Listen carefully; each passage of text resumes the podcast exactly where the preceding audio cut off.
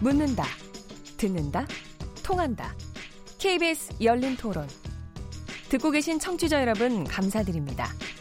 들으면서 답답한 부분은 없으신가요? 궁금한 점은요? 그렇다면 함께 토론에 참여하시죠. 유료 문자 9730을 이용하시면 됩니다. 단문은 50원, 장문은 100원의 정보 이용료가 있습니다. 스마트폰 어플리케이션 KBS 모바일 콩을 통해서도 무료로 참여하실 수 있습니다. KBS 열린 토론은 언제나 열려 있습니다. 듣고 계신 KBS 열린 토론은 매일 밤 1시에 재방송됩니다. 네, KBS 1라디오 열린 토론. 오늘 인물 없는 인물 토론. 아베 신조 일본 총리에 대한 얘기를 이어가고 있습니다. 김양순 KBS 기자님, 양기호 성공회대 일본학과 교수님, 최병묵 정치 전문 기자님 이 세 분과 함께 하고 있는데요. 아주 흥미진진합니다. 앞에서 김양순 기자님이 잠깐 얘기를 했는데 일본의 그 개파 문화에 아주 그냥 뻔뻔할 정도로 드러내놓고 하는 개파 너무 정치를 뻔뻔합니다. 하니까 이러다 보니까 이번에 세 번째 연임한 아베 신조 일본 총리가 새로 개각을 하면서 한 파벌에서 굉장히 많은 사람들을 이제 내각을 내각에 진출을 했는데 이른바 망원 내각이라고 망원을 주로 했던 사람들이 너무 많이 들어왔다. 이 부분에 대한 어 조금 내용을 살펴봐야 되겠습니다. 어떤 사람들이 여기에 들어갔습니까? 김양수 기자님 조금 더 연결해서 얘기해 주시겠습니까? 어떤 사람들입니까? 그 일단 13명 신임 강요가 있는데 대부분이 앞서 얘기했던 파벌 소속이에요. 네. 근데 그 중에서 보면은 어, 사쿠라다 올림픽 담당사 이제 도쿄 올림픽을 앞두고 있잖아요. 네. 이 분이 한 말이 군 위안부는 직업이 매춘부다라고 주장을 했던 사람이에요. 아, 정말 어떻게 네. 그렇죠. 그다음에 이제 유일한 여성 강요가 한 명 있는데 이제 가타야마 지방 창생사인데 이분 또한 위안부 소녀상 철거를 아주 강력하게 주장을 했었고요. 또 하라다 환경상 같은 경우에는 난징 대학살이라는 거는 없었다. 정부는 견해를 재검토해야 된다. 라고 얘기를 했어요. 야, 일본의 나, 이- 저기 독일의 나치 사람들이 홀로코스트는 없었다 이런 사람들이 있다고 그러더니 여기도 있네요. 여기에다가. 네 이제 우리나라 교육부에 네. 준하는 곳이죠. 시바야마 문부 과학상은 첫날 기자회견을 하면서 교육 치거를 현대적으로 다시 정리해서 가르쳐야 된다. 무슨 소리예요? 라고 얘기를? 했는데 네. 이 교육 치거라는 게 어, 우리가 흔히 이해하기 쉽게 말씀드리면 2차 세계대전 때 가미가제 내 몸을 던져가지고 일왕을 위해서 네. 너의 모든 것을 던져라 네. 라는 게 교육 치거입니다. 이런 사상 교육 즉 세뇌를 해가지고 네, 네. 하는 게 교육 치거인데 이거를 현대 학생들에게 다시 가르쳐야 된다라고 교육부 장관 우리나라로 치면 문부과학상이 주장을 한 거예요. 이 네 명의 발언을 모두 보면은 아 정말 이 사람들을 타임머신에 태워가지고 다시 그대로 보내서 좀 경험을 시켜야 되는 건가라는 생각이 아니 들 정도예요. 전혀 못 느낄 거예요. 저는 전혀 뭐 못 느낄까요? 저는 저는 그, 뭐 저는 그 이거는 그럴 것 같습니다. 근데 양교 교수님, 일본에서 이렇게 극우 망언 뭐 이런 거를 하는 게 항상 정치적인 어, 탈출구를 쓰거나 아니면 정치적인 지지를 얻거나 자기네들의 이념적인 거 이상으로 이런 게 굉장히 많지 않았습니까? 아베 총리가 상당히 능수능란하게 쓰는 거 아니에요? 사실 처음에 야스쿠니 신사에 가는 것 때문에 갑자기 조명을 엄청나게 받지 않았습니까? 그것 때문에 그럽니까? 왜, 그, 왜 그럴까요? 사실 이제 이런 그 좀 우파 정치가들이 결집 2000년대 이후로 굉장히 결집하고 있거든요. 네. 근데 그 한 중심에는 이제 아베 수상이 있습니다. 그래서 이번에 내각을 뭘 하냐면 친구 내각이라고 그래요. 친구 내각은 뭐냐면 아베 수상하고 가까운 사람들이 대거 들어간 거거든요. 네. 그런데 그 면면을 보게 되면 되게 2000년대 이후부터 그 일본 회의라는 게 있습니다. 약간 우파적인 정치가들이 모이는 아주 그 뭐랄까 큰 이런 조직체고 거기에 대부분 가입돼 있는 사람들입니다. 네. 그리고 이제 한국 쪽에서 본다면 우파 정치인 우위라고 한다면 세 가지가 다 들어가 있는 건데 하나는 이제 위안부, 독도, 야스쿠니 이 세 개거든요. 네. 그러면 이제 뭐냐면 위안부를 부정하는 발언을 계속하거나. 또는 거기에 대해서 진실을 규명하지 않은 일본에서 역사 왜곡 쪽에 모임을 만들어서 활동하는 사람들. 그다음 독도에 대한 그런 그 영토권을 강화시키자는 사람들. 그다음 야스쿠니를 전부 다 참배하는 모임이 있거든요. 네. 그세 개 다 들어가 있는 사람들이 꽤 많아요. 네, 그런 점에서는 또 동시에 일본 회의에 들어가 있고 그런 점에서는 아베 수상하고 겉으로 드러나지는 않지만 정서적인 면이 굉장히 공감대가 있는 거죠. 개헌에 대해서는 어떻습니까? 그거는 뭐 다 같이 개헌도. 마찬가지입니다. 네네. 개헌도 한두 명 정도는 일단 신족해야 된다는 이야기가 있지만 어, 개헌은 그 대부분 다 찬성하고 있어요. 음. 네. 그런데 이제 사실 개헌 문제는 야당도 찬성하고 있는 분들이 많기 때문에 그 점에 대해서 이 개헌 여부로 해가지고 이 사람이 좌파다 우파다 따질 수는 없습니다. 네. 그런데 확실한 것은 위안부, 독도, 야스쿠니 세 개에 대해서 다 가입하고 있고 그리고 일본 회의에 소속되고 있고 또 이제 그게 오랫동안 활동해왔다. 그게 이제 아베 내각의 본질이고 이번에 그게 확실하게 드러났다 이렇게 보시면 될 것 같습니다. 아니 근데 글쎄 뭐 독도에 대해서는 뭐 자기네들의 경제적인 이익도 걸려 있기 때문에 조금 그럴 수 있다 하더라도 이익도 걸려 있고 지금 현재 이제 의원을 하는 저 사람들의 상당수는 그렇게 또 배웠어요. 독도는 일본 땅이라고 네네, 배워왔기 그럴 수도 때문에 있겠습니다. 어, 그렇죠. 네. 그렇기 때문에 거기에 대해서 별다른 의심을 하고 있지 않은 거죠. 네 그리고 위안부에 대해서 그렇게 저기를 하는 이유는 위안부 문제도 이제 그 일본의 뭐 최근에 그 아사히 신문인가요? 아, 네. 그 거기가 이제 사실은 뭐 오보를 인정하는 그런 것이 하나의 계기가 됐지 않습니까? 어, 네. 과거 이제 위안부 문제에 관한 그 한국 내 어떤 증언을 자기네들이 뭐 취재를 잘못했다 뭐 이렇게 해서 인정함으로써 그게 무슨 계기가 돼서 마치 위안부에 관한 역사적 사실 자체가 전 전부 다 이렇게 부정당하는 듯한 그런 그 어떤 하나의 흐름을 만들어 갔거든요. 네. 그런 점에서 본다면 위안부 문제에 관해서는 그 물론 우리 국내에서도 위안부 문제는 뭐 논란이 굉장히 많이 됐었습니다. 지난번에 뭐 책 쓴 분도 그랬고 그것 때문에 뭐 법정에까지 갔었고 뭐 이런 일도 있었고 그런데 그거는 그 하여튼 전체적인 흐름으로 보면 음, 위안부는 강제적으로 동원된 것은 맞는다 하는데 이런 부분에 있어서 일본 지금 당국이나 어떤 우익 인사들이 인정을 안 하고 있는 부분이잖아요. 그러니까 지금 말씀하신 대로 위안부 문제나 이런 뭐 야스쿠니 신사나 이런 몇 가지 문제가 결국은 그 일본의 어떤 우경화 경향을 가늠하는 그런 하나의 잣대가 되고 있다. 어, 뭐 이렇게 해서 일본 내에서도 뭐 여러 가지 왜 이런 일들이 그 벌어지고 있느냐에 대해서 분석이 다양하게 나오고 근데 이제 있더라고요. 그걸 다시 원점으로 네, 돌아가면 네. 2차 대전 이전에 과연 일본이 그렇게 나쁜 짓만 했느냐 네. 하는 거예요. 식민 통치 기간에도 좋은 일도 있고 철도도 세웠고 네, 학교도 네. 세웠고 네. 그다음에 아시아를 해방했다. 음흠. 근데 우리로 봐서는 이게 상당히 용납할 수 없는 참네. 일본식 논리입니다. 그게 네, 네. 하는 건데 그러니까 네. 그런 것들을 정서적인 면에서 공감대가 있는 거야. 네. 우리는 도저히 중국이나 한국인들은 수용할 수 없는 내용에 대해서 일본 나름대로 왜곡된 사상을 가지고 있고 그게 맞다고 생각하는 사람들이 상당히 있거든요. 정치가 음. 네. 내부에서. 네. 근데 그 점은 결정적인 차이입니다. 네. 네. 여기에서 야스쿠니 신사에 대해서 조금 여쭤볼게요. 그 야스쿠니 신사는 우리나라로 얘기하면 일종의 종묘입니까? 어, 그건 아닙니다. 아니잖아요. 국민묘지인데요. 국민묘지. 국민묘지. 국민묘지. 국민 현충원 왜 그렇게 이렇게. 이렇게 이렇게 중요한 겁니까? 그러니까 이제 야스쿠니는 지금 한 230만 명 정도가 전사적 위패가 있는데 네. 거기에는 뭐 사람이나 그 유골 같은 건 아무것도 없습니다. 네. 그냥 명부만 있는 이름만 겁니다. 이름만 들어가 있는 거예요. 네. 그런데 한국이나 중국에서 문제를 삼지 않는 것은 만약에 A급 전범이 들어가 있지 않다면 문제가 없다. 네. 그런데 A급 전범은 17명의 합살을 했거든요. 그게 네. 한 1980년대인가에 70년대 말에. 그런데 A급 전범은 예를 들면 그 가운데에서는 우리 그 1940년대 중반쯤에 가지고 식민 통치할 때 했던 총독도 있습니다. 가장 네. 가혹했던 우리가 힘들었던 시기거든요. 음흠. 그리고 일본에서는 그 상해라든지 또 남경 대학살이 책임자가 있습니다. 군 사령관이 들어가 있어요. 이토히로 보면 당연히 들어가 있겠네. 이토이로부미는 다른 데 있습니다. 거기는 아, 들어가? 있지 않습니다. 네네. 네, 그래서 그러니까 중, 특히 이제 중국 같은 데 봐서는 전쟁을 일으켰던 전범들, A급 전범들을 어떻게 가지고 거기서 모셔가지고 다시 여기 수상이라든지 장관들이 가가지고 인사를 하느냐. 그럼 이건 전쟁에 대한 반성이라는 게 도대체 뭐냐. 하는 것에 대해서는 이건 어 말하자면 이건 상식적이지 않다. 이건 문제가 많다 해가지고 반발을 하는 거죠. 네, 그 아니, 다음 때 야스쿠니에 제가 이- 참배하는 의원들 네네. 소속 모임이 있죠. 제가 요, 요거 좀 여쭤볼게요. 아, 제가 항상 이상하게 생각했던 게 저도 이제 현충원이나 국립묘지로 알고 있는데 왜 하필이면 야수꾼이 신사라고 표현을 합니까? 왜냐하면 그렇게 하니까 상당히 여기에는 좀 종교적이고 자기의 신념적이고 이념적인 게 굉장히 들어가 있는 게 아닌가 뭐 이런 생각이 드는데 이 신사가 언제부터 만들어진 건데요? 그건 명치 때부터 만들었고요. 처음 말이죠. 만든 굉장히 것은 오래된 거잖아요. 네. 예, 그러니까 이제 호국 영령을 모신다 해가지고 만든 건데 사실은 발이 재밌는 게 야수꾼이라는 게 나라를 진정시킨다, 나라를 안정시킨다는 뜻이거든요. 아, 한자로 하면 어떻게 한자로? 하면 그게 뭐 정자에다 정국. 국자입니다. 음, 예. 정국. 근데 네. 그 뜻은 그건데 지금 네. 거꾸로 이게 나라를 혼란케 만들죠. 일본에서도. 네네. 네네, 알겠습니다. 여기까지 잠깐 저기를 저 야수꾼 신사에 대해서는 조금 좀 얘기 듣고요. 제가 요 요 부분에서 저희 그 일본 특파원하고 연결이 되어 있습니다. 김민정 통신원 지금 연결되고 있는데 현지 분위기를 좀 알아보도록 하겠습니다. 도쿄에 있는 김민정 통신원 연결합니다. 안녕하십니까? 네, 안녕하세요. 도쿄의 김민정입니다. 네네. 요새 아베 신조 일본 총리가 세 번째 연임에 성공했는데 일본 내 이미지가 어떤지요?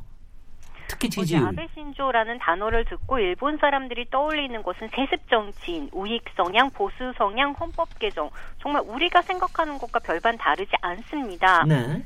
실제로 일본의 포털 사이트 아베 신조라고 검색을 하면 자동 검색 언어로 족보, 신장, 거짓말쟁이라는 단어가 뜨는데요. 신장? 족보는 그야말 네, 신장은 이제 키, 나 키를 말하는 건데 아베 총리가 워낙 외교를 많이 하다 보니까 뭐 트럼프 대통령보다 큰가 작으냐, 뭐 문재인 대통령보다 큰가 작으냐 이런 걸 이제 궁금해하는 사람이 굉장히 많아서 신장이. 두 번째로 뜨고 네네. 있습니다. 네.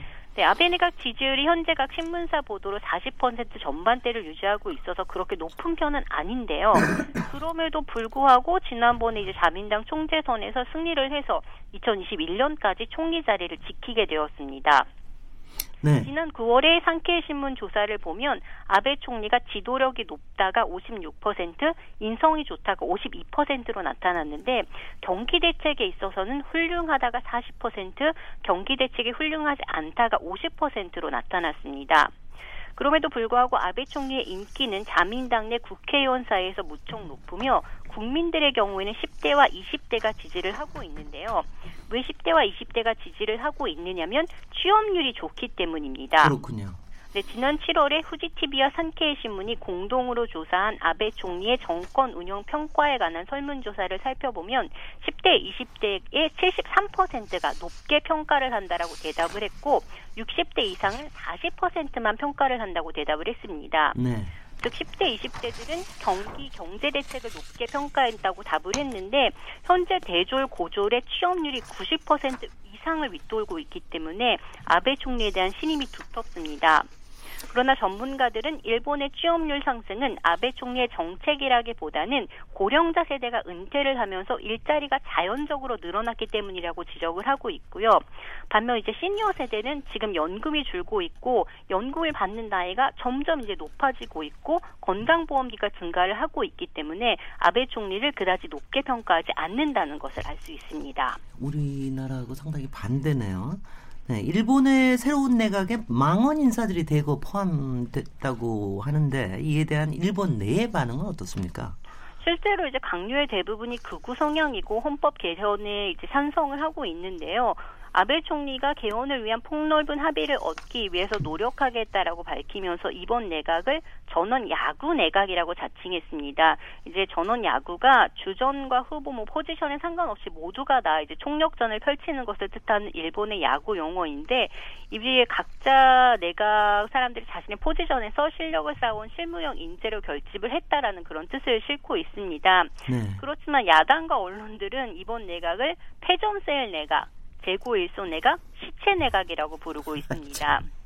이 말뜻이 이제 강요들이 그동안 아베 총리를 지지한 파벌들 중에서 강요를 해보지 않았던 사람들을 모았는데요. 네. 그러니까 아베 내각에서 한 자리를 얻고자 했던 사람들이 너무 많아서 이 사람들 중에서 이제 신임 강요 자리를 내주었다라는 뜻이 있습니다. 정말 뭐 재고를 처리하듯이 그 자리를 내주었다라는 뜻으로 패점세일 재고 일소라고 불리고 있습니다.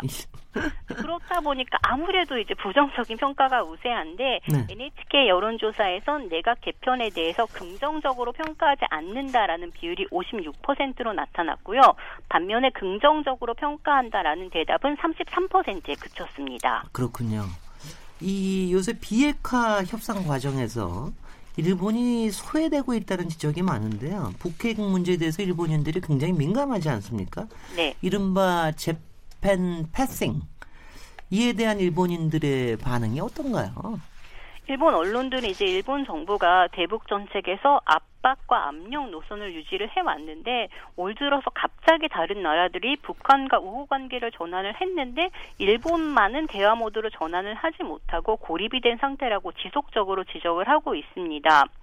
지난 9월에 아사히 신문이 발간하는 잡지 아에라에서 전 중소기업청 경영지원 부장이자 현재 기자로 일하고 있는 고가 씨는 아베 외교가 파탄했다라고 볼 수 있다며 대북 정책뿐만 아니라 푸틴과 트럼프 사이에서도 찬바람이 불고 있다고 지적을 했고요. 네. 아베 총리가 지금 누누이 정말 거의 매일매일 김정은 위원장을 만나서 납치 문제와 핵과 미사일 문제를 자신이 해결하겠다라고 얘기를 하고 있지만 현재로서 불가능한 것을 계속 입에 올리면서 국민들에게 기대감만 가지게 하는 것은 결국은 거짓 외교라고 일침했습니다. 네.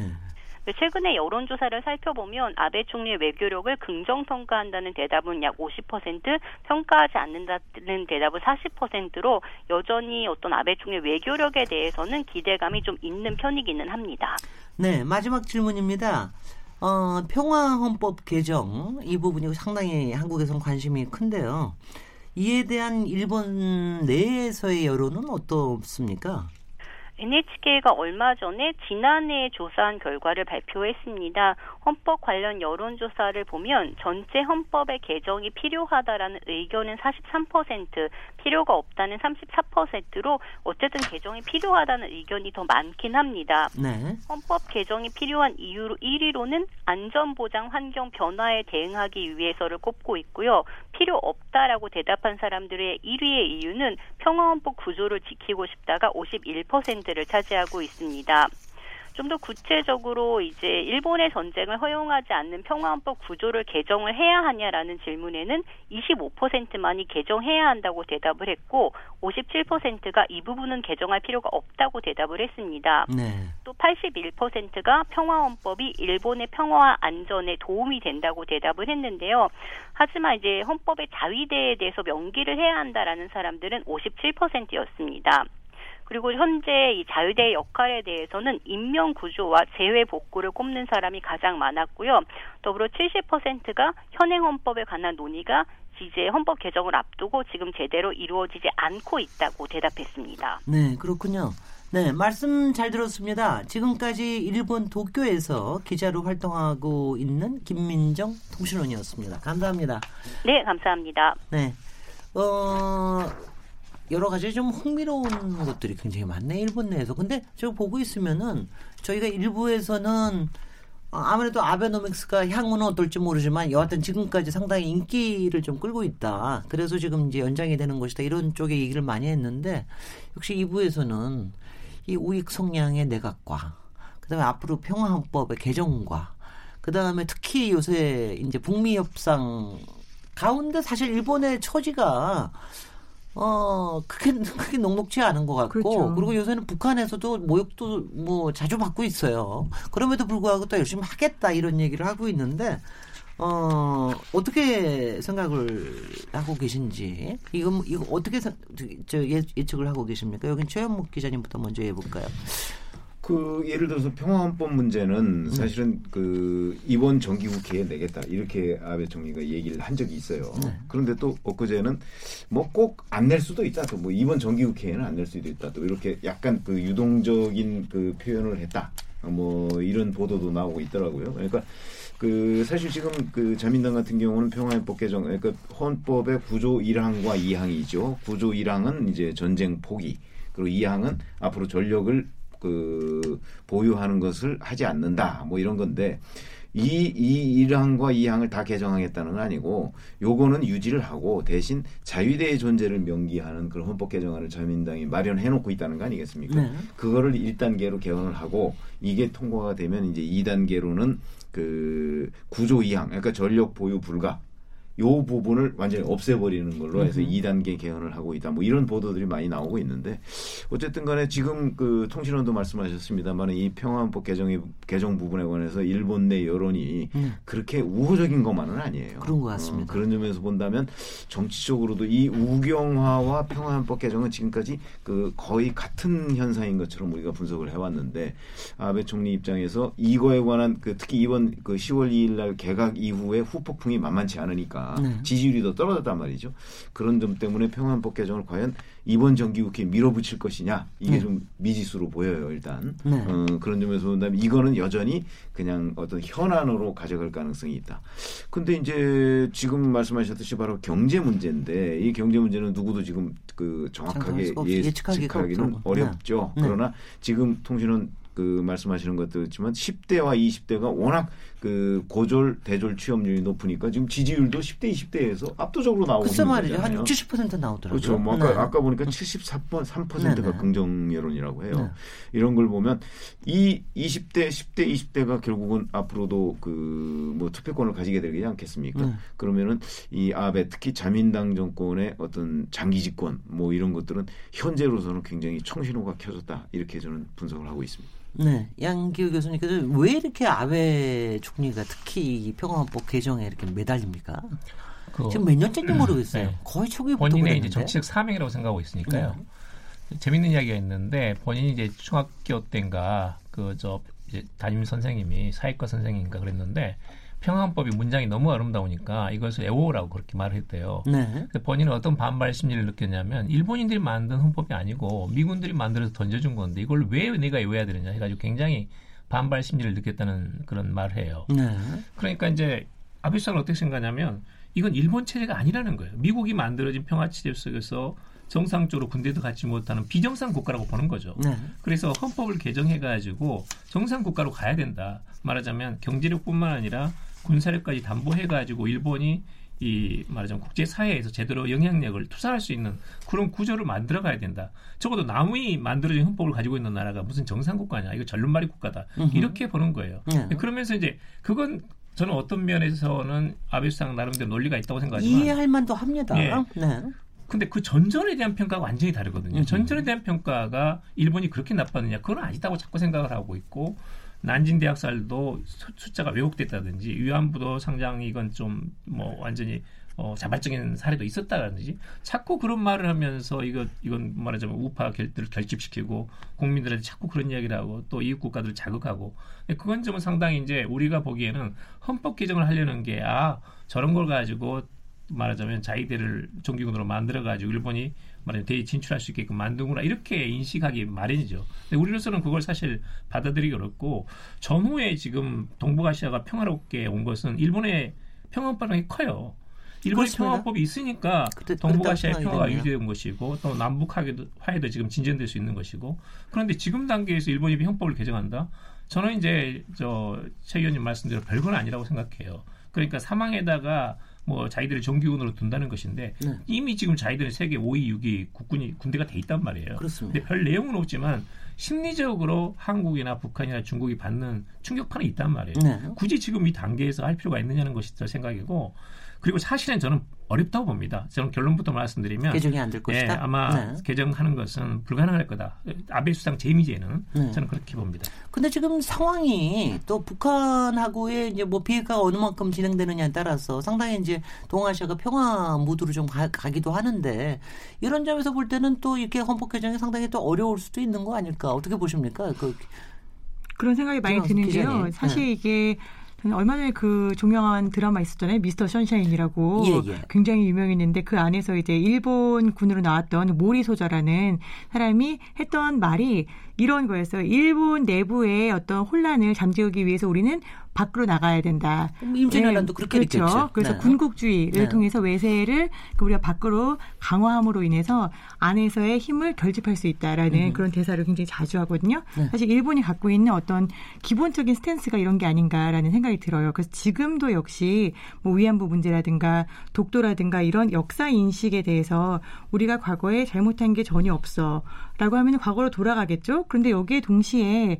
어, 자위대를 만들어가지고 우리가 전쟁을 할 수 있는 나라가 되어야 한다라는 거는 우리가 안전하지 않다라는 그런 심리가 있는 거거든요. 국민들이 그렇죠. 찬성을 할 때는. 네. 그렇다면 안전하지 않게 만드는 건 누구일까라고 보면은 일본 사람들이 가장 이제 우리가 안전하지 않은 첫 번째 구- 북한이잖아요. 북한 때문에 언제든지 네. 전쟁의 위협에 놓여 있다라고 생각을 하는 건데 지금 현재 북한으로 인한 전쟁의 위협이 상당히 해소되고 있는 국면이고 네. 또 이제 NHK, NHK 조사에서 나왔지만 어, 일본과 북한의 정상회담을 원하는 사람들도 굉장히 많이 늘어나고 있단 말이죠. 그렇습니다. 이런 화해 무드에 대해서 일본 국민들도 아, 그래, 이렇게 해서 안전해지면 정말 좋을 것 같다라고 생각을 하고 있는데 이 상황에서 헌법이 국민이 문을 발의를 해서 가야 되는 거잖아요. 일본도 우리나라와 마찬가지로 음. 헌법이 통과가 될까? 이 계속해서 아베가 만들고 있는 북한에 대한 납치 문제, 북한에 대한 전선들, 안전에 대한 위협들 이런 것들이 결국에는 북한의 손에 상당 부분 달려 있지 않을까. 그리고 미국과 북한이 갖고 이제 가져갈 11월 중간 선거가 끝나면은 이제 정상회담을 하겠다고 트럼프가 얘기를 하고 있잖아요. 네. 거기서 어떤 결과가 나오는지에 따라서 이 헌법의 향방이 상당히 달라지지 않을까라고 생각합니다. 네. 지금 기자님도 네. 뭐 계속 얘기하실 거 많을 텐데 제가 한 가지만 좀 네. 덧붙여서 질문 좀 드릴게요.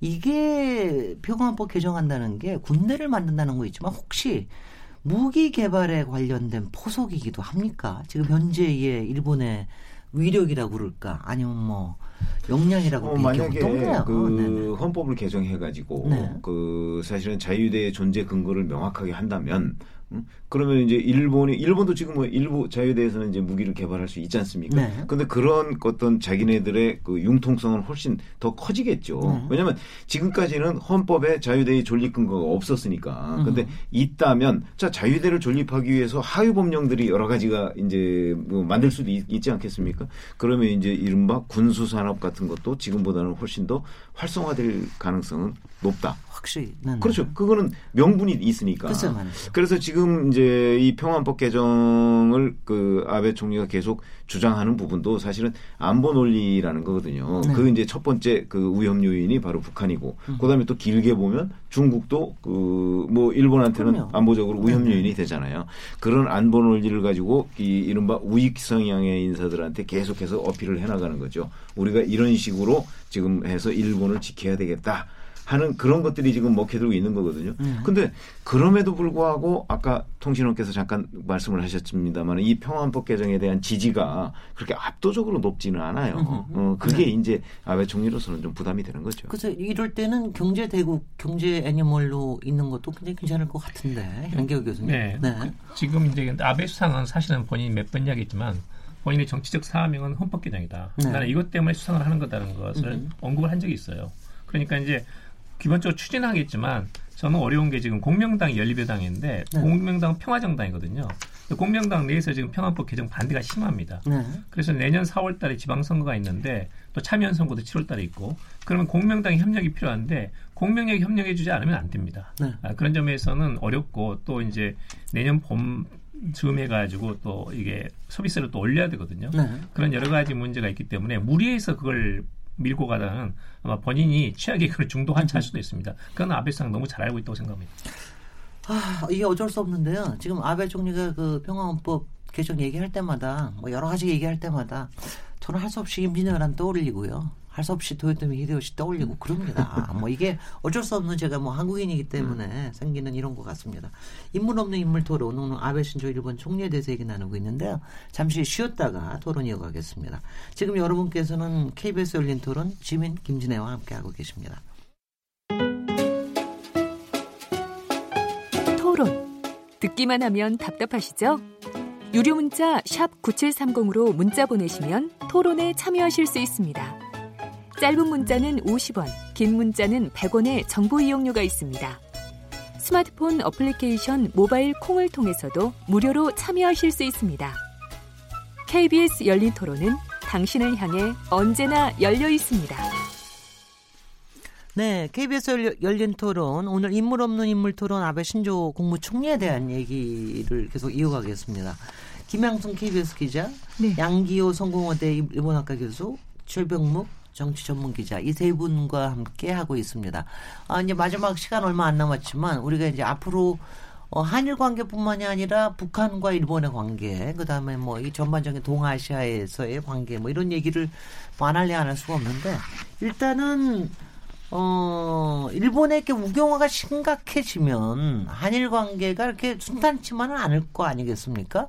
일단은 먼저 북한하고 일본의 관계가 어떻게 될지, 과연 정상회담이 그쪽에도 있을 수 있는 건지, 혹시 여기서는 양교 교수님께서 예. 먼저 시작해 보실까요? 저는 이제 네. 일본은 지금 북일 정상회담을 간절히 바라고 있거든요. 그렇습니다. 예, 그리고 이제 어, 지금 물밑으로 실무자 간에는 굉장히 협의가 많이 진행이 되고 있습니다. 그런데 일본에서는 어떤 전제를 내세우고 있냐면 북일 간에 2000년에 고이즈미 수상하고 그 다음에 김정일 위원장이 했던 평양 선언이 있거든요. 네. 거기는 이제 납치자 문제, 핵 문제 또는 미사일 문제 포함해 가지고 전후 보상까지 포함해 가지고 포괄적으로 한꺼번에 해결하자는 데는 약속을 했어요. 네.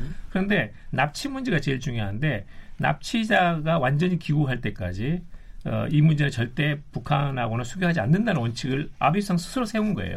그런데 납치자 문제는 지금 그 12명에 대해서 북한 측은 8명은 사망했고 4명은 납치하지 않았다는 게 북한 측 입장이거든요. 네. 근데 일본 측은 다 살아있다고 보는 거예요. 네. 근데 그 접점을 만들지 않으면 정상 수상 정상회담을 해도 이게 별로 효과가 나오질 않습니다.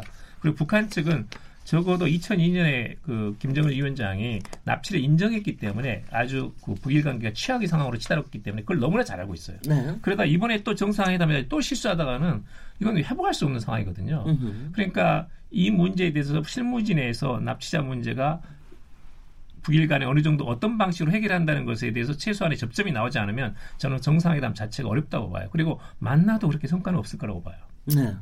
근데 한편에서 실제 비핵화 협상이 좀 진행이 되고 여러 가지 대북 제재, 경제 제재가 좀 풀리고 나면은 사실 북한에 투자하고 싶은 데가 일본도 굉장히 클 것이다. 거기다가 사실 북, 북한은 일본에서 받아내야 될 것도 많지 않습니까? 보상금에 대한 것도 그렇고 또 뭐 여러 가지 부분들이 어 그래서 이런 부분들에 대해서는 북한이 좀 더 좀 오히려 좀 카드를 갖고 있는 게 아닌가 뭐 이런 생각 드는데 어떻게 보고 계시는지요? 사실? 패를 쥐고 있는 거는 북한도 쥐고 있고 네. 동시에 제가 볼 때는 같은 패를 중국도 쥐고 있다라고 보여지는 거죠. 네네. 왜냐면은 재팬 패싱이라는 말이 처음 나온 게 최근에 어, 북한이 중국을 방문을 해서 총리와 면담을 했는데 일본은 전혀 몰랐다는 거잖아요. 네. 그래서 그 이후에 저팬 패싱이 계속 논란이 사그러들지 않고 있는데 이제 보통 각국 정상회담이 이루어지고 난 다음에 공동 선언을 하잖아요. 그래서 한중일이 이렇게 모이면 항상 동북아의 어떤 정세 변화를 결정한다든지 앞으로 어떻게 나가지를 결정을 하는데 이번에도 5월 달에 한중일 정상회담이 있었어요. 그때 아베 총리가 리커창 총리를 상대로 해가지고 우리는 이제 납치 문제를 정말 해결하고 싶다라고 하고 그 표현에 대해서 한중일이 납치 문제에 대해서 모두 함께 나선다라는 표현을 아주 넣고 싶어 했거든요. 네. 근데 이게 끝까지 난항을 겪으면서 최종적인 표현은 중국과 한국 정상은 일본과 북한 간의 납치 문제가 대화를 통해 가능한 조기에 해결되기를 희망한다.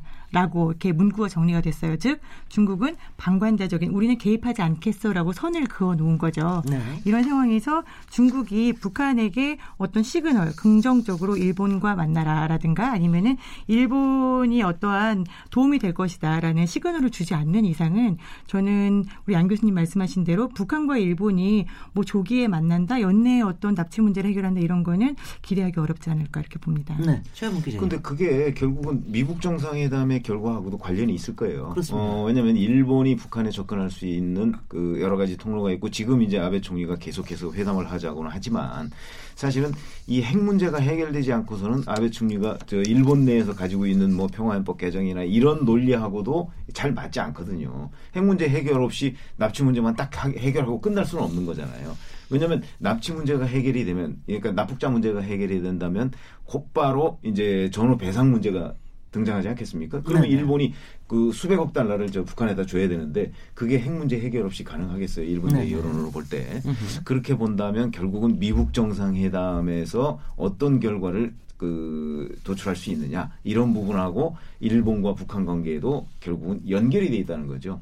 그렇게 된다면 지금 저양 교수님 말씀하신 대로 이게 그 미국과 북한 간의 이 비핵화 협상이 그렇게 단기간에 끝날 것 같지 않거든요. 음흠. 그렇게 되면 일본과 북한과의 협상 문제도 결국은 그 질질 끌려가서 어떤 그 시간을 좀 시간이 있어야 해결되는 문제가 아니겠느냐.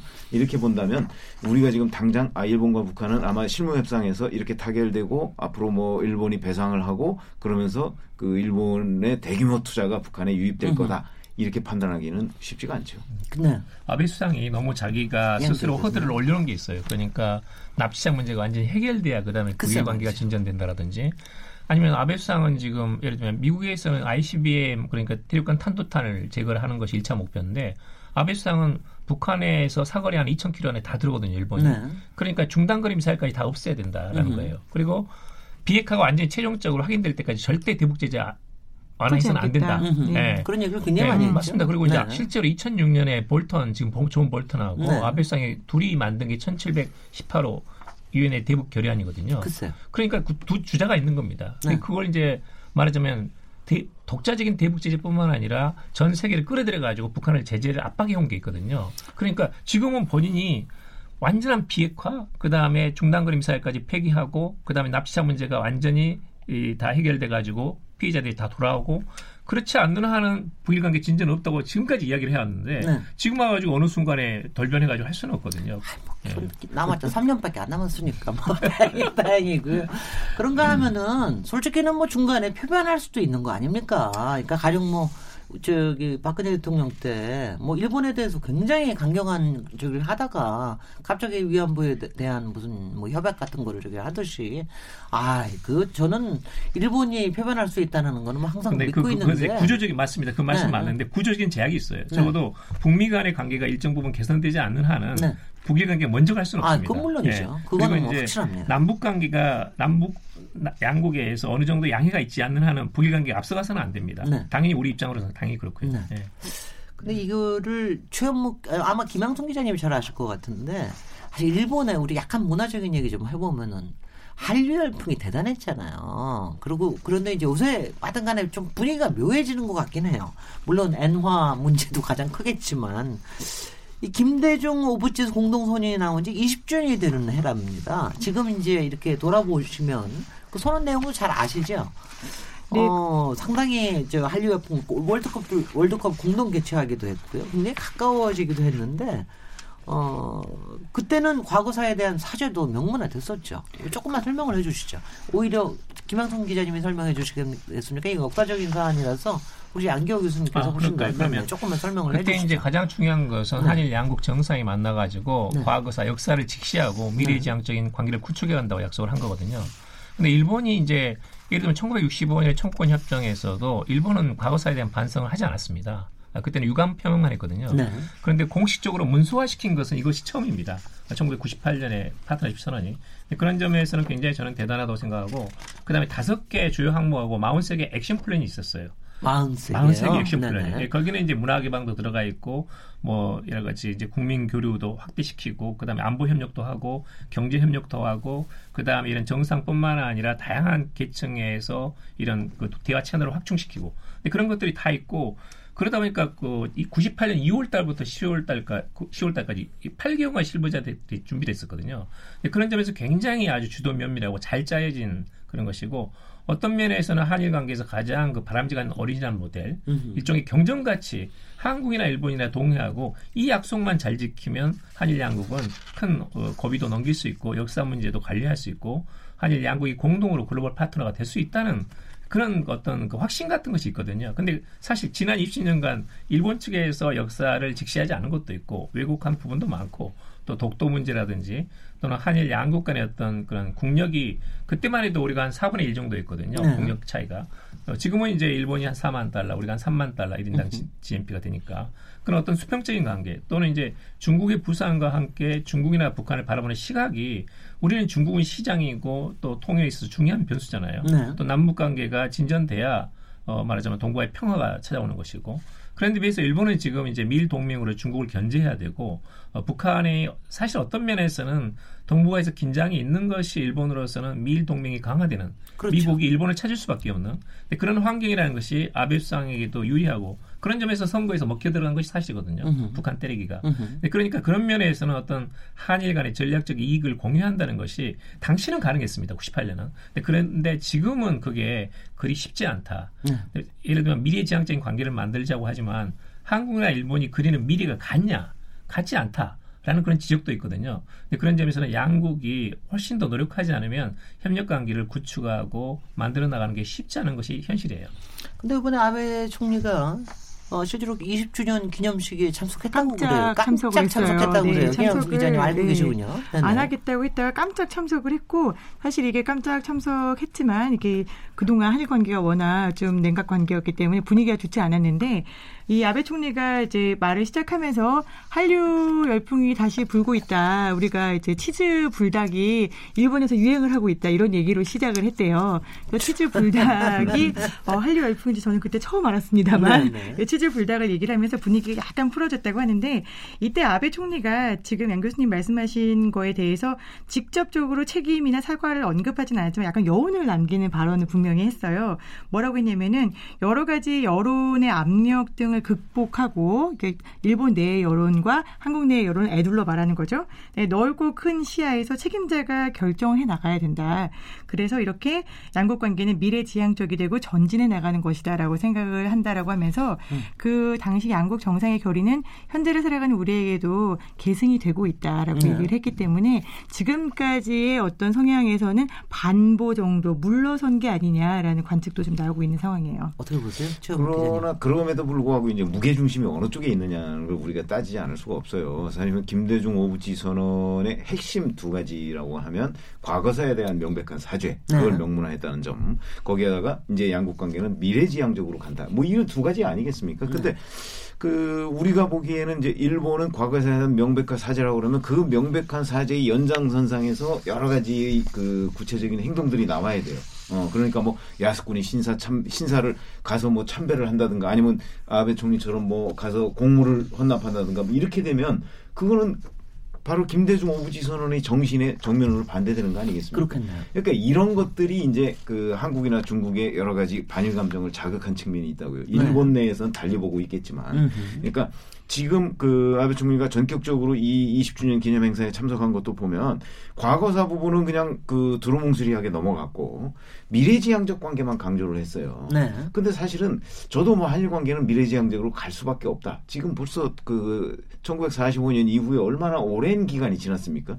그렇게 생각은 하지만 그러면 적어도 우리가 그 김대중 오부지 선언을 계속해서 기념하기 위해서는 그때의 한 축인 과거사 부분에 관한 정신은 계속 이어받아야 된다는 건데 그 정신을 일본이 이어받지 않고 있다는 거죠. 네. 이런 점에서 본다면 미래지향적 관계도 중요하고 그다음에 과거사에 대한 명백한 반성과 사죄도 여전히 중요한데 음흠. 아베 총리는 계속해서 그 중에 한쪽인 미래지향적 관계만 계속 강조하고 있기 때문에 음흠. 그러면 지금보다 훨씬 진일보한 한일 관계가 앞으로 내년이나 후년이나 가능하겠느냐? 그런 점에서는 일단 부정적으로 보이죠. 네. 어, 왜냐하면 한쪽만 강조해서 이 두 축을 다 살려나가야 되는데 그런 살려나가는 노력은 물론 우리도 해야 되지만 네. 일본도 지금까지 그 그런 노력을 좀 게을리했던 것이 아니냐 이런 지적을 하지 않을 수가 없습니다. 아니 솔직히 어 일본에서 극우 우익들 특히 뭐 아베 총리 또 망언들 이런 거 계속 나오면서 요새는 혐한도 상당히 문제가 되잖아요. 그런 발언들이 굉장히 나오고 그래서 우리도 자존심이 많이 상하고 많이 그래서 우리도 혐일식으로 뭐 이런 것들도 많이 나오고 그러는데 가장 최근에 사실은 이제 제주 저 해군 기지에 우길기를 달고서 오겠다 들어오겠다 이것 때문에 이제 또 한 번 크게 끌어오지 않았 끌어오르지 않았습니까? 어떻게 보고 계십니까, 양기호 교수님? 어, 저는 이제 조금 일본 측에서는 사실 전후 반성이 제대로 안 됐거든요. 네. 그러니까 1954년에 해상자위대가 만들어지는데 거기 했던 사람들 전전 군인들이 다 들어왔어요. 아 그렇군요. 네. 해상이니까 해상자위대. 육상자위대는 그게 안, 되, 안. 그랬는데 그러면서 이제 깃발도 같이 들어온 거거든요. 그러면서 54년부터 음. 하니까 한 64년간 그 깃발을 써온 겁니다. 그런데 우리도 좀 이- 아, 이번에는 약간 그 좀 치밀하지 못했던 게 98년에는 오길기 달고 왔거든요. 2008년에도 달고 왔어요. 이번에도 그런 전례가 있기 때문에 사실 초청장을 보낸 겁니다. 음. 그런데 이제 국민들의 여론이 비등하니까 그러면 저기 말하자면 우길기 달아서는 안 된다고 이제 입장을 또 표명한 거거든요. 네. 그러니까 일본 측은 거기에 반발하고 있지만. 사실은 이제 이 사실 오길기는 그 예를 들면 싱가포르나 중국이라든지 음. 이 일본군들이 거기에 고지를 점령하고 민간인 학살하고 해가지고 항상 들고 있는 깃발 아닙니까? 네. 우리가 봐서는 그야말로 독일 학켄크로이자 똑같은 거죠. 네, 그것은. 네. 그건 네. 뭐 침략의 상징 같은 거거든요. 깃발이라는 게 원래 상징이고 네. 어떤 면에서는 일본군 예를 들면 구일본군 제국군의 황군이라고 그러는데 황군 예를 들면 천황의 분신 같은 겁니다. 네. 그러니까 그 깃발이라는 건 전쟁하고 뗄래야 뗄 수 없는 관계인 것은 분명해요. 근데 거기에 대해서 일본 사람들은 너무 둔감한 것이고 우리는 이제 예, 말하자면 어떤 면에서는 그런 면에 치밀하게 대응하지 못했던 부분은 분명히 있는 거예요. 그런 것 같군요. 예. 솔직히 저는 좀 아니까 솔직히 미스터 션샤인이라는 그 드라마에서 나오죠, 일장기하고. 우길기하고 네, 되게. 걸리니까 이제 막, 막, 막 피가 끓어 오르거든요. 근데 그런 것들을 잘 모르기, 모르긴 하죠. 근데 가령 독일에서는 그 하켄크로이스 아예 공식적으로는 못 쓰게 하잖아요. 어디서도. 그것은 쓰면 3년 이하 징역 아니면 글쎄 벌금입니다. 말이죠. 예. 근데 일본에서는 그럴 생각이 없었던 거죠. 우길기 그러니까 전후 반성 자체가 그렇게 되지 않았고 네. 사실은 이제 우길기 같은 경우는 IMO에 가지고 국제 회사 기구에 등록이 돼 있거든요. 다시 한번. 에, 아이 국제 회사 기구 아, 회사 IMO라고. 기구에. 네네. 네. 그러니까 공식 등록된 국제 네. 규범에 편입된 기예요. 네. 그런데 거기에 대해서 왜 한국이 지금 와가지고 이렇게 반발하느냐. 지금 60 몇 년간 써왔다. 음. 근데 일본 사람들이 말하는 게, 예를 들어 아사히 신문 같은 경우는 한국 사람들이 좋아하는 것 같은데, 아사히 신문의 사기가 우기기거든요. 네.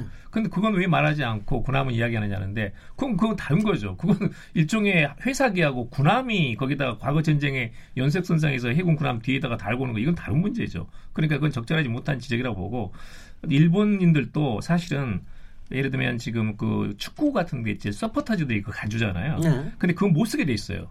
아, 그래서 그래요? 일본 국내에서는 주- 그 저기 우길기를 가지고 서포터들이 일본 국내나 해외나 일본인 서포터들이 우길기를 가지고 응원하는 것은 금지돼 있습니다. 그렇군요. 네, 그거 하면 네. 벌금 먹습니다. 음흠. 어. 그런데 이제 그거하고는 다르게 이거는 해외 이것은 해군의 되니까. 64년간 네. 만들어 왔으니까 이걸 음. 지금 와가지고 어떻게 다시 없애느냐 그건 어렵다는 게 이제 일본 측 입장이거든요.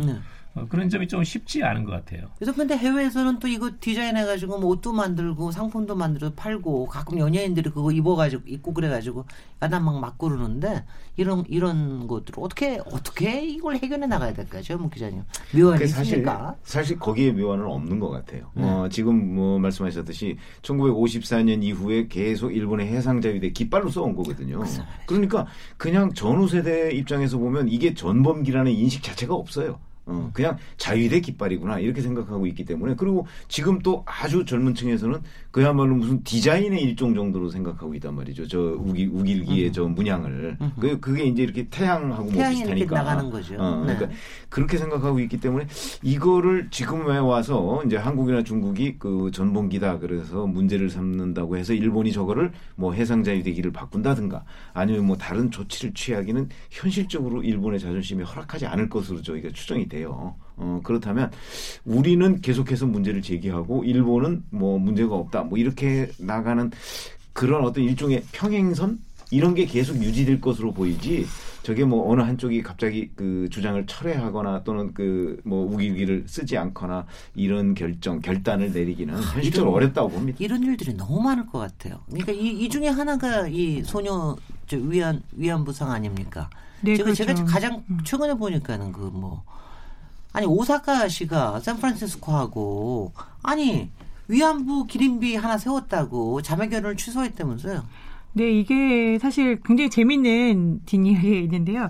미국 샌프란시스코에 있는 게 지금 위안부 소녀상은 아니고 위안부 기린비예요. 기린비, 글쎄. 이 조형한 사람은 우리나라 사람도 아니고 캘리포니아 그냥 조각가거든요. 네. 이 모양이 어떻게 되어 있냐면은 이제 한국, 어, 타이완, 피- 아니 타이완, 필리핀, 그다음에 중국의 세 소녀가 손을 잡고 있고 이제 이거를 위안부 이학순 할머니가 바라보고 있는 그런 모습으로 조각이 되어 있는데 이게 만들어진 건 2017년 9월이었거든요. 네. 이제 와서 자매 결혼을 막 파기하겠다고 협박한 거는 이 당시에 2017년 9월에 이 기린비를 받아들인 당시에 샌프란시스코 시장이 리 시장이라고 굉장히 한국의 우호적인 분이셨어요. 네. 근데 이분이 어 이제 갑작스러운 이유로 사망을 합니다. 그래가지고 새로운 시장에 들어온 거예요. 그랬더니 일본 아 이때다 싶었던 거죠. 시장이 바뀌었으니까 이걸 철거하라고 하자라고 하고서는 공문을 보낸 거예요. 그래서 철거를 해라. 안 그러면 우리는 자매 결혼을 파기하겠다라고 네. 했는데 이렇게 새로 오신 시장 도 다행히 이런 부분에 있어서 아니 역사와 국제 인권에 대한 부분을 왜 이렇게 재단을 하지? 라고 생각을 해서 못하겠어? 라고 답장을 보낸 거예요. 네. 그랬더니 이제 오사카시는 자존심이 상한 거죠. 그래서 바로 이제 자매 결혼을 파기를 하는 이런 불상사가 벌어졌습니다. 또 오사카 시장이 또 무슨 뭐 뭐가 또 정치적으로 뭐가 필요하셨던 모양이네. 그건 보니까 근데 이제 양쪽에서는. 그걸 사실은 이제 위안부하고 소녀상 문제에 대해서는 일본 국민들이 혐한노를 느끼는 가장 중요한 변수 중에 하나인 건 사실이에요. 그렇습니다. 네, 네, 그러니까 네. 그러니까 일본 측에서는 어떠냐면 물론 이제 예를 들면 이런 겁니다. 강제 연행은 분명히 인정하 는 주장하는데 다 그런 건 아니었다라든지 그건 왜곡이지만 그 번지를 흐리는 거거든요. 강제연행이 단 한 명이라도 하면 그건 강제연행인 것이고 사기로 가가지고 당하는 것은 그것도 강제연행입니다. 광으로 보면 다 강제연행에 해당하는 거예요. 근데 그걸 일부러 부정하려고 하거든요. 그리고 이제 그게 하나 있고 또 하나는 이제 그 일본으로서는 예를 들면 아시아 여성 기금이라든지 또는 위안부 2015년 합의해가지고 100억 원을 낸 거라든지 일본 정부로서는 할 만큼 했다라고 본 거예요. 그런데 왜 이제 이런 대사관이라든 총영사관 앞에까지 소녀상을 세우느냐? 네. 이건 조금 국제 룰에도 어긋나는 것이고 이건 치워달라는 게 이제 일본 측의 주장이거든요. 아니 그 앞에다 세운 게 아니라 그 우리는 거리에다 세웠는데요. 그냥 맞습니다. 그런데 좀- 이제 네. 사실 가장 좋은 것은 일본 긴자 한거리나 네. 아니면 일본 국회의사당 앞에 소녀상 세우면 끝나는 문제예요. 아, 글쎄 그렇죠. 서울에다 둘 필요가 없어요. 아니 유대인 네. 독일에서 맞습니다. 유대인 기념비 베를린에, 세우듯이 예, 네. 베를린에 가보면 유태인상 네. 다그 피자의 그런 형상물 사진 상징물들 있지 않습니까? 그렇죠. 베를린. 시내 한복판에 있어요. 한복판입니다. 그런데 그렇습니다. 무릎 그문 네. 바로 옆에. 글쎄 말이죠. 그러니까 이제 일본인들 그걸 해야 되는데 이 과거 반성 전후 처리 또 그게 간섭화되고 또는 어떤 정치에 대해서 일본인들이 좀 꺼려하는 부분도 있거든요. 그걸 네. 쟁점화 시켜가지고 서로 간에 갈등을 만드는 것 자체를 피하는 문화도 있고 또는 어떤 면에서 평화헌법에서 이제 표현의 자유를 또 강조하거든요. 그러니까 일본에서 좌파든 우파든 간에 개입하지 않는데 그건 표현의 자유가 있으니까 그렇지만 이제 그 폭력이 있을 때는 개입한다는 것이 이제 원칙이 있어요. 근데 그런 것들이 상당히 왜곡된 상태로 버무려져 가지고 상당히 이제 그 굴곡이 깊어진 부분이 있거든요. 네. 그런데 원칙적인 것은 이것은 한국 정부에서 이제 문재인 대통령 말씀하셨지만 외교 정치만 하지 않겠다. 음. 어, 그리고 일본이 보편적이고 도덕적인 규범에서 일본 측에서 판단하고 교육시키고 기억해야 될 문제다. 이렇게 원칙을 내렸으니까요. 그것은 한국인이든 일본인이든 누구나 공감할 수 있는 내용입니다. 거기에 따라가면 되는 된다고 봅니다. 우리 이제 시간을 거의 정리할 때가 왔는데요.